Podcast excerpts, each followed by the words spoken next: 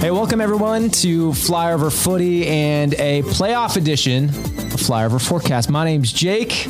Bill unfortunately can't be with us tonight as we're recording, but uh, I'm gonna go right to Matt Baker, who's on my right. How are you doing, man? Absolutely fantastic. It's a playoff edition of Flyover Footy. How how likely do we think that was going to happen? I mean, playoff soccer in St. Louis, a completely foreign concept uh, in all of our lifetimes, just about. The last time it happened, I think we figured out was um, Athletica 2009. 2009.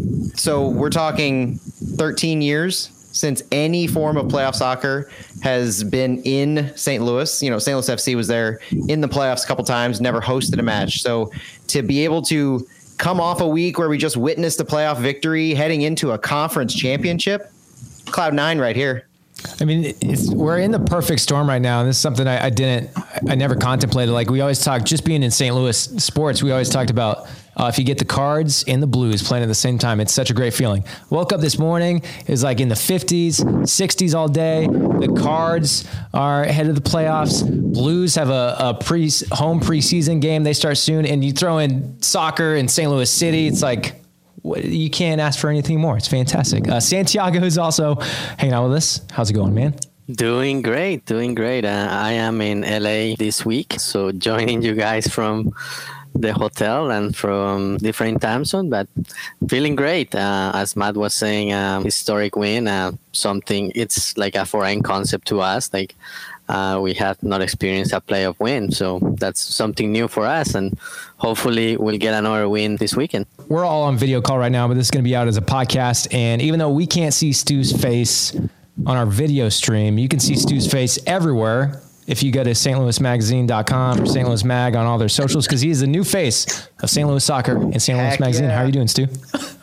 I'm doing well. It was actually uh, back-to-back weeks. Now that uh, I was on the city app the week before, so moving world. Yes, uh, I am fantastic. Absolutely fantastic. Just another component of soccer, and uh, I, I'm, I'm being surprisingly optimistic and feeling optimistic. And I am the biggest Toronto fan in the country right now because I think we're going to beat uh, Tacoma. And I would really, really, really love to host the final.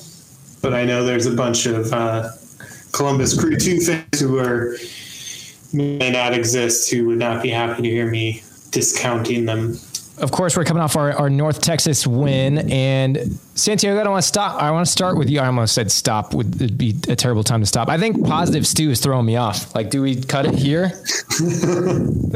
while, while Stu's positive, do we end on a high with positive weird. Stu? It's weird. I'll say that. Um, but Santiago, I want to talk uh, or ask you first because this has been brought up a lot. I know you tweeted about it. You talked about it last week, but facing North Texas, coming off that loss, and just Hackworth's comments about uh, the, the, the previous North Texas games. Do you want to dive into that a little more, especially now coming off this win?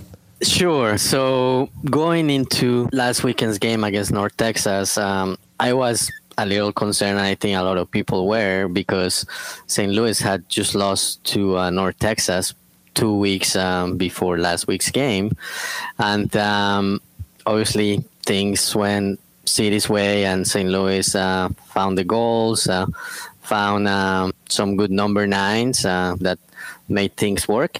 And um, I went back. Uh, I remember asking Hackworth before that North Texas game uh, on September 11.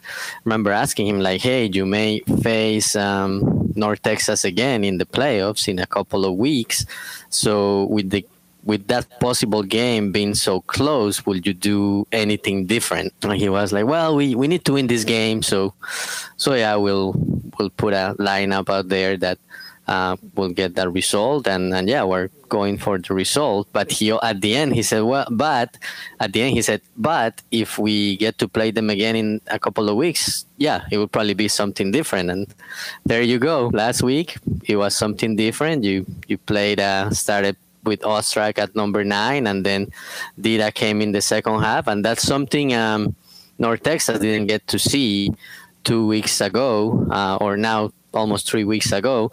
They got to see a little bit with with Dida and the Caden Glover coming in in the second half of that September 11 game, but but just a little bit, and the game was almost out of hand already. So I think it was a little different. So so uh, it was great uh, the way uh, he uh, basically planned this game and didn't show much uh, on the previous game. So hats off to him because um, he and like he played his cards really well and uh, took advantage of the fact that um, Dolling and um, and the Klauss weren't available and and still had a solution for that number nine. And good thing is that Dolling will be back um, the next game. I got a sense that we almost took, and I, am really thankful that we played North Texas so close to the end of the season, all things considered. Uh, having lost to them three to one turns out to me to be a blessing in disguise at this point. Seeing what they had to offer, seeing a lot of their their looks and the way that they passed the ball and the the crosses deep, making sure that in this match it seemed from from the eye test when we were there, and then also looking back at the stats and seeing where the players uh, averaged to line up in, in their passing attack and their passing formations, we did seem to keep Hebert and Yaro a little deeper uh, in our own zone than we usually do uh, overall. So I think that was a direct response to, and also Ben DeRosa uh, averaged uh, position in our defensive end. I think all those things took into consideration how North Texas got their goals against us uh, in the in the second match they faced us on uh, September 11th, and made sure that they, if they were going to beat us, they weren't going to beat us that way. And it turns out that that was their way to beat us. They didn't seem to have any other way. So blessing in disguise for that match at the end of the season, all things considered very very thankful that we were able to use that as uh, a course correction learning opportunity. Um, not sure we're going to have the same luxury with Tacoma, but we are going to, like you said, have the luxury of a returning Josh Dolling. Stu, go to you. Um, your thoughts on seeing the lineup? I know it was a, a, lot different than what we've seen, but obviously Hack had that planned, and we got that little uh, subtle hint and clue that something might change. So, Stu, what were your thoughts when uh, seeing this lineup going in this game? Um, without without Olin and Klauss, I mean, knew things were going to be a little different, a little creative, and seeing uh, and Ostrak out there was exciting. I mean, you you you want to see those those players who are going to contribute this year kind of growing and playing each other this year if possible. If if in Foster wins this season, because of course we all won this year, but at the same time, if if you can up that chemistry for next season, that's fantastic. I mean, I understand why he did it. I'm still a little nervous about Watt as a back. I feel like he's best suited midfield, but I thought our midfield performed well.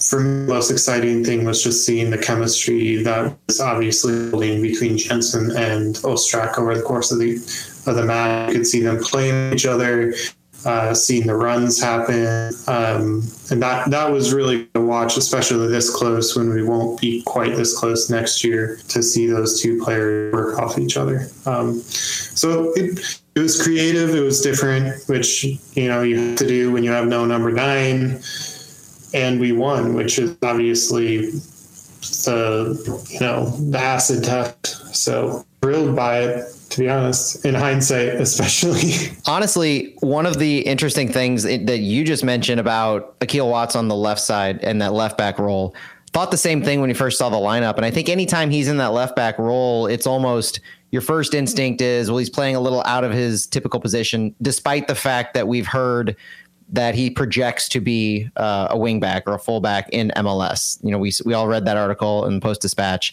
Um, in this league, I think his best position is as a defensive mid, pushing up and almost as a double pivot with with Max Schneider. So I took this lineup against North Texas as the reason he's playing left back is we saw a need, Hackworth saw a need to slot AJ Palazzolo in the game. And and AJ was the reason to me that Akil played left back.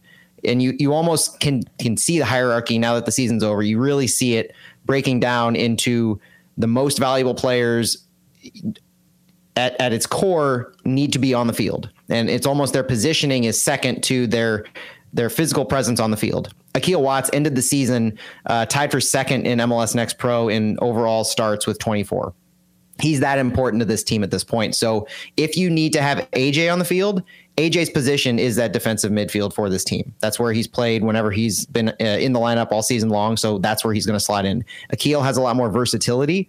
And so you really see the hierarchy of Akil needs to stay on the field.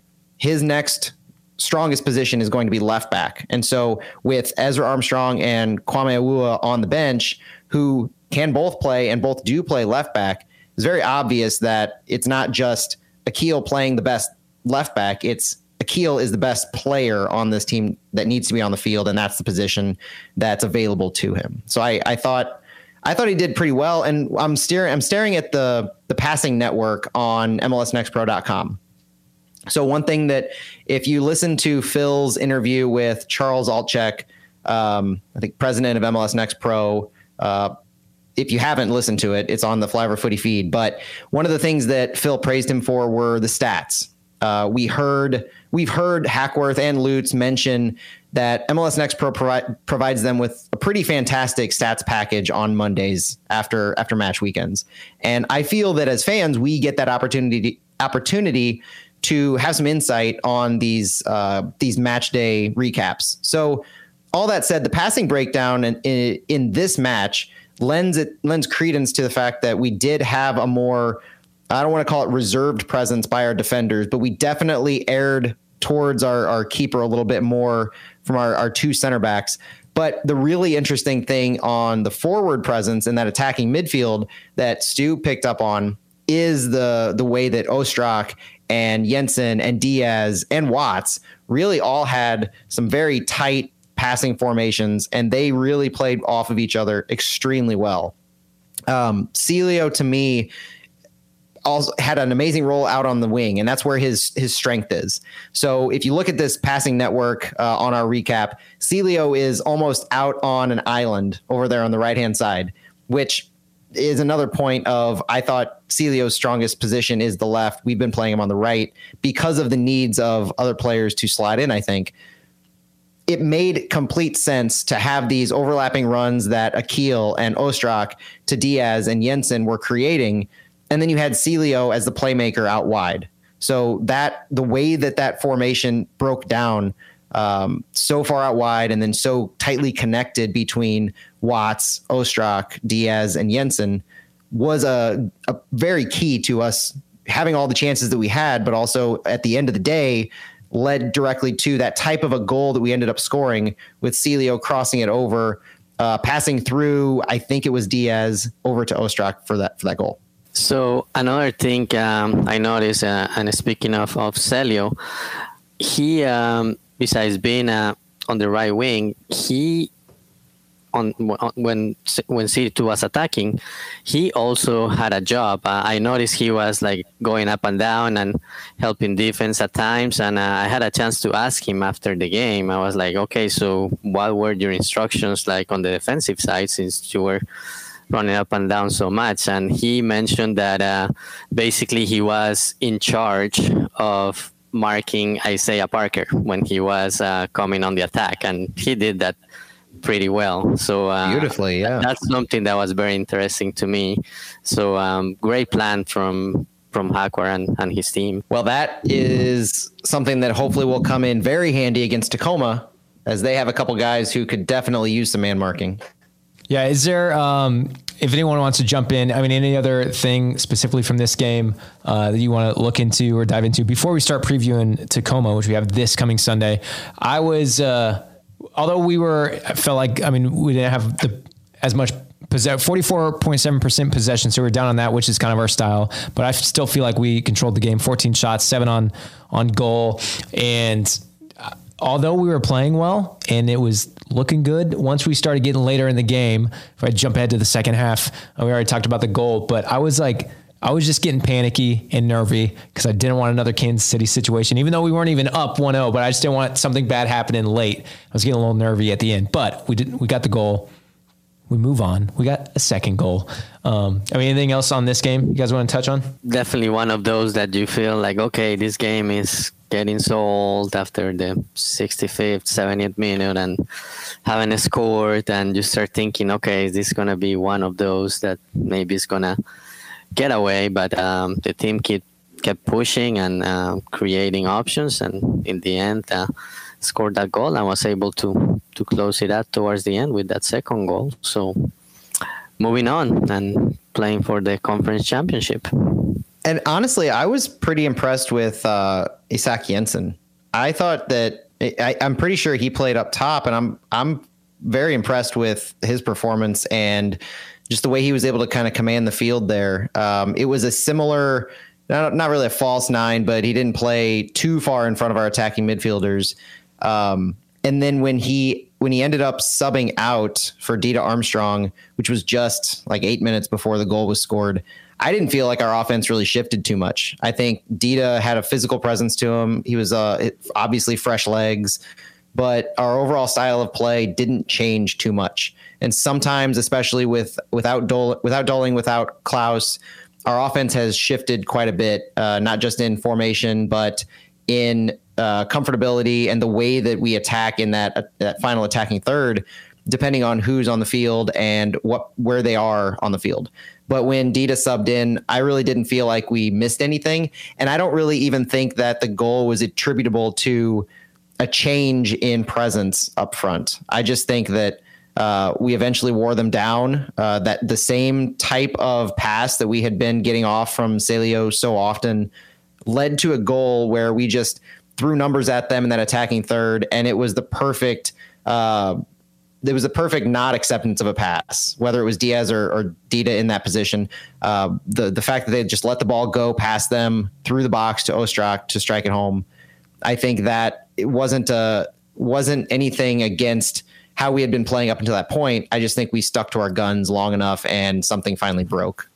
Yeah, Dida and Jensen, which by the way, when I when I say Ostrak at the beginning, I meant Jensen, uh, but Jensen and uh, Dida did a great job in that number nine role, and um, it's good that the team was able to to figure out uh, that role and score goals. And the good thing is we get Dolling back, so it'll be interesting to see what the team um, has planned for for Sunday.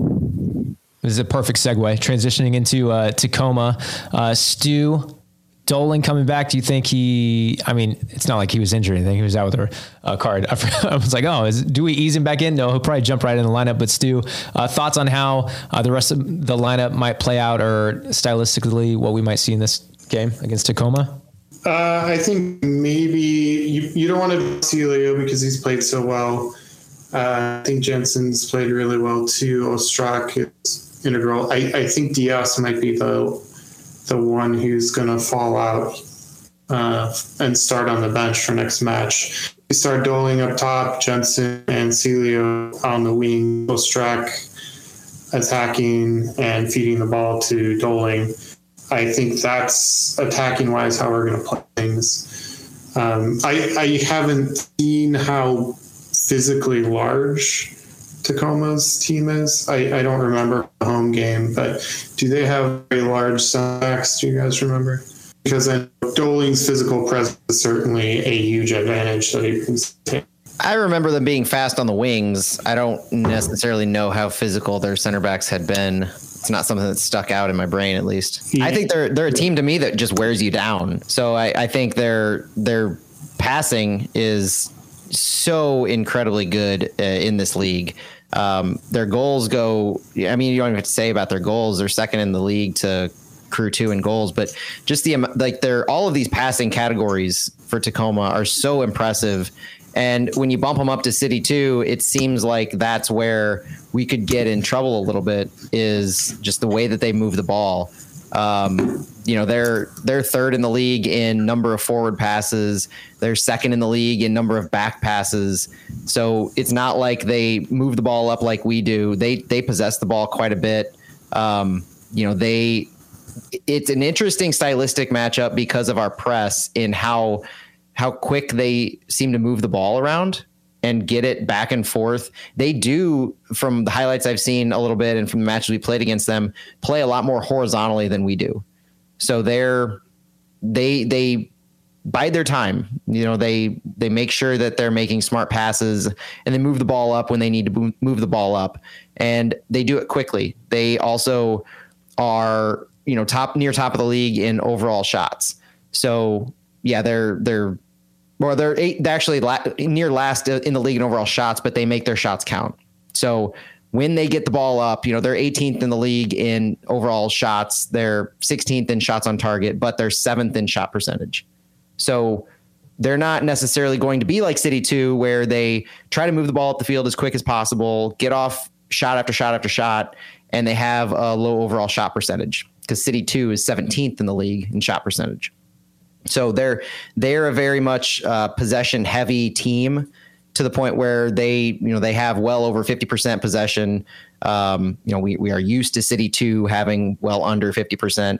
I think it, it it's a true test of our pressing style against their more possession, more passing oriented style to see who, if they can wear us down and if we can disrupt their passing network. That's that's to me what it's going to come down to. Just uh, a little bit to add to what Matt was saying. Um, since they are so good in possession, they are also one of the best teams in terms of goals allowed. They have only allowed 25 goals. Um, they they allowed 25 goals in the regular season, which uh, was third in the league.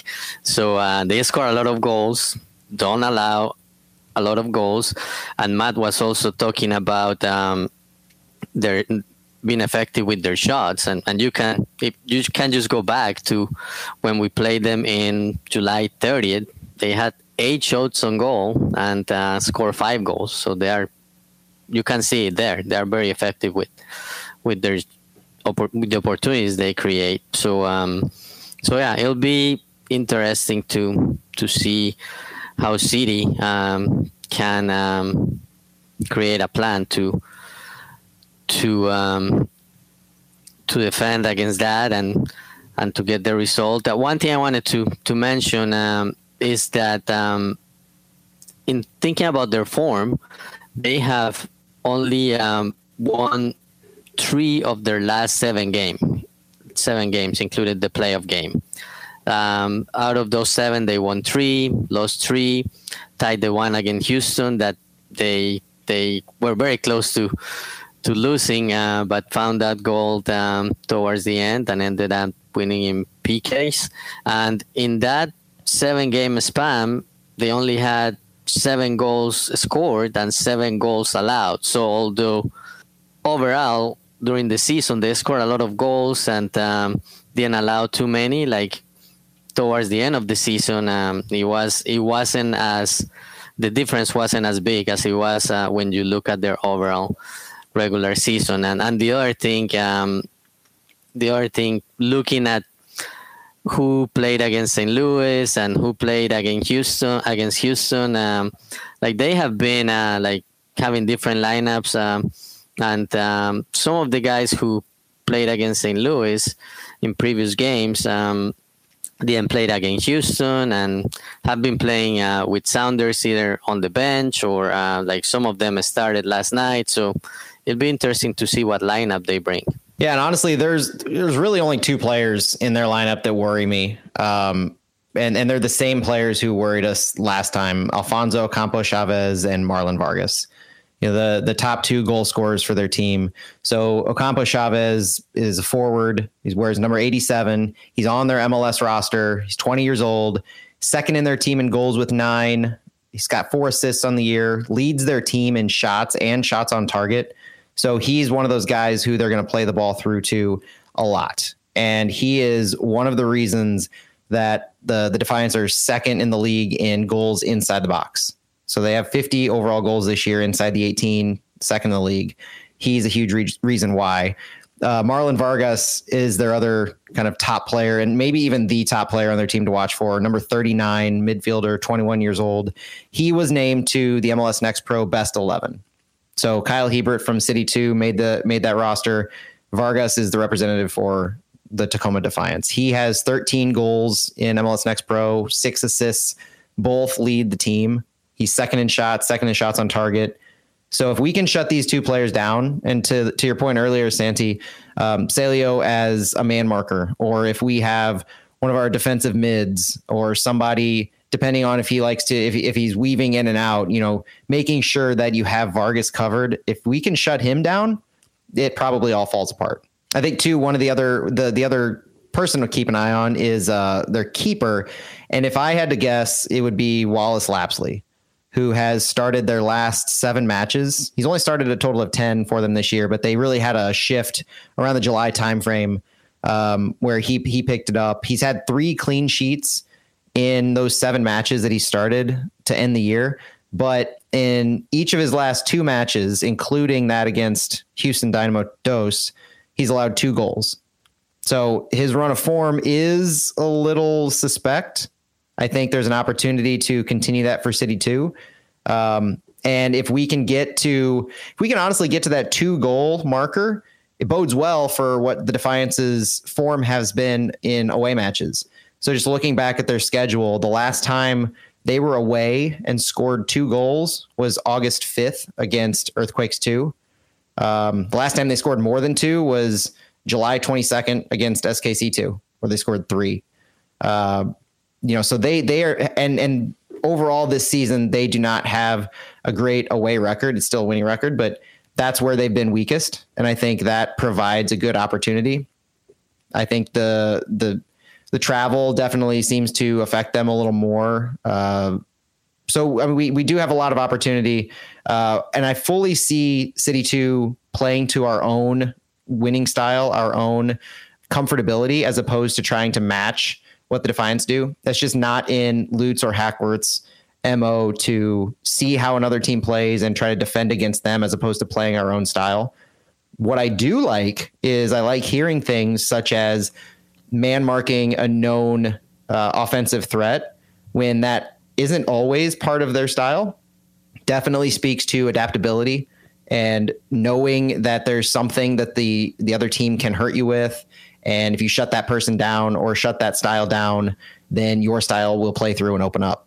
So all those things together, if we can shut down Vargas and Ocampo Chavez, maybe with man marking, maybe some other way, and we can keep our press to disrupt uh, everything else, it bodes well. Yeah, and uh, for just a quick refresher on our previous games with them, uh, second game of the season uh, was a four-three win at Hermann Stadium which was the uh, we went up by a few and they started creeping back towards the end and, and luckily the clock ran down because that was getting a little little dicey towards the end uh, again second game so that's I mean early for for both teams in the season. We're still trying to figure uh, our team out and everything. So didn't look as well as as good when we were in Tacoma. As uh, Santi mentioned uh, was the game we lost 5-1 uh, not fun to look at. We did give away a early penalty. Heber got an early card uh, in like the 15th or 16th minute, and then we gave a penalty in uh, 20 something, 20, somewhere in there. I don't have this. It's what happens when I try to be precise, and then I'm like, I'm not really looking at any numbers right now, but something like that. I mean, we got him at home. I'm feeling pretty confident. I don't know. I don't know how you guys are. If you guys want to give a prediction, cool with a score prediction, Stu. Uh, I'm going to say this one's going to be a lot of scoring. We'll go 3 2, City 2. Santi? I'm going with City winning 2 1. Matt? You can't predict a loss. No, you can't. I think this one's going to PKs 2 2. PKs, wow. We're Yep. going to be there until midnight. Yeah, seven seven thirty kickoff on a Sunday night, and I I just have uh, have this feeling it's gonna be a fun weekend. You know, I've got my kid's birthday party this weekend, so I'm gonna enjoy it uh, up until the 10 11 o'clock at night on Sunday night, where we're still out in Edwardsville. Well, after that, uh, you know, we're gonna go through we're gonna go through 30 minutes of extra time. We're gonna go to PKs, and I don't know. I got a feeling if you guys remember, um, Stu, you were there with Phil and I in preseason against Missouri State. what were there 20, 30 rounds of PKs? Uh, 20 rounds. Oh, no. I think I think it's going to end 2-2 and I think we're going to win 8 to 7 on PKs. Got to write this down because this is. Uh, this Very specific prediction here. is one of Are we gonna see the goalkeepers kicking PKs? I don't think it's going to Not come to that point. eight. Not if it's eight to seven. Hmm. Yeah, no, I don't. I don't think it's going to get that bad. Um, obviously, I have all the data and science to back back this up. It's all there on Matt's stat sheet. I believe it honestly. If, after I mean, Right. getting a look at any of Matt's like breakdowns of the podcast we do, like he's got his stats in there, and I, I, I I'll put money on that. I, okay. Now, now the question the question is, if we did go to keepers, who would it be? Uh, so, I'll throw my own prediction out because I, I like predicting this, and it's fun. We're having a good time. We just won a playoff match. We're getting to go to a conference final. Who do you think is going to start in net? Oof. was was I'm there gonna- something official about Berkey and Klauss not playing playoffs? Is that an official thing? I think I heard one of you guys say it. I just Yeah, like like not official, like not nothing like the the club put a statement out there, but yeah, like uh, Hackworth um, in one of the media availabilities said, yeah, they are not playing in the playoffs, but Now, did he say those two, or did he say internationals? Uh, Klauss being injured, I could definitely see. You're not going to want Right. to risk that. To my knowledge, Berkey hasn't picked up a knock, but but I don't know. He might. and have. yeah, and, and he has been training. Um, Matt, I, now, now I'm not sure if he was like referring like to the group as like to the overall group or from what I remember, I think it was like specifically Berkey and Klauss, but I could be wrong. Uh, so maybe that's where your prediction is going. I was gonna go. I was gonna go with uh, Craig since he has been starting the last few games, and um, Ian hasn't started lately. Uh, but tell us about your prediction. Yeah, I guess we haven't done my prediction. Uh, you just asked for keepers. I'm going real bold. I'm feeling real confident. I'm going 3-0 win us. Wow. I think we're gonna get. I think we're gonna score early, and I think we're gonna get our second and kind of just beat them down. I know they came back last time, but they also played 120 minutes and then went to PKs. So I think they come here and they go down 2 2-0 again. They're not gonna be able to come back, and then we'll get another one. But also, I per the per Matt's PKs and keepers taking PKs. Um, obviously, I I want Berkey. Uh, also, with how efficient they are on, on shooting, like let's get our best guy in there. But I completely understand if if like this is a a, a big moment for the, our city two keepers. Berkey's going to be playing in MLS, so like let them have it, let them have the postseason. I completely get that. So I would say Creek probably starts goal. Yeah, and, and that's what Hackworth alluded um, when he was talking about using the international guys. He was like, like part of development is playing these big games. So um, that's why I think Creek will be on goal. But I think Matt thinks uh, or otherwise. You think Berkey? No, I, I think it's going to be Creek, but um, not just because he has the hot hand, but because he has the he's he's probably the most informed. I can't see at this point. He's started the last six, seven games. He did start the North Texas match that we lost three to one, but obviously that wasn't enough to pull him for McGrain. And the last two the last two matches have just been too good to to pull him. And uh, I think you start a keeper in the playoffs, and as long as you keep winning, which you're going to stay in the playoffs, as long as you keep winning, you stick with that keeper. So I think I think Creek's going to go. But man, Jake and Stu are trying to dethrone me on the whole like king of positivity thing over here. and I love it. Don't get me wrong. I'm absolutely loving the uh, the the clean sheet uh, multi goal victory. I'm on that hype train. I mean, usually when I do like predictions or anything, I'm I'm pretty hype. I get real optimistic, and then it's a sometimes it's a big fall back down to reality. But hey, I'll go big. I'll be hopeful now while I can. You know, I do I do want to see an Akil Watts goal from outside the 18. Those are so nice to see. I mean, he's due for one. He's at, at a- at a few points this year. He's been uh, second or third in the league in goals outside the 18, and it's been a few games. I think we're due. Is uh is everyone gonna be there on Sunday? Sunday, seven thirty. I'll be there. Oh yeah, I'll be there. Hopefully, well, um, the caveat is that I'll be out of town, so I'm flying in the morning, like early in the morning. So hopefully, um, the flight, even if it gets delayed, I should make it. But you never know. We'll you see. might have to go straight from uh, Lambert over to Edwardsville. If it gets delayed by a lot, yeah, it may end up being that way. But it's an early morning flight, so hopefully, even if it gets delayed a little bit, I, I will still have time to go home and, and relax a little bit uh, in the afternoon and then go to the game. The late game sounds like it'll be pretty conducive to you. Yeah, I was happy about Sunday and about being a late game because I knew I was going to be out of town. So um, that works for me. I know it doesn't work for a lot of people, um, but it plays to my advantage for sure.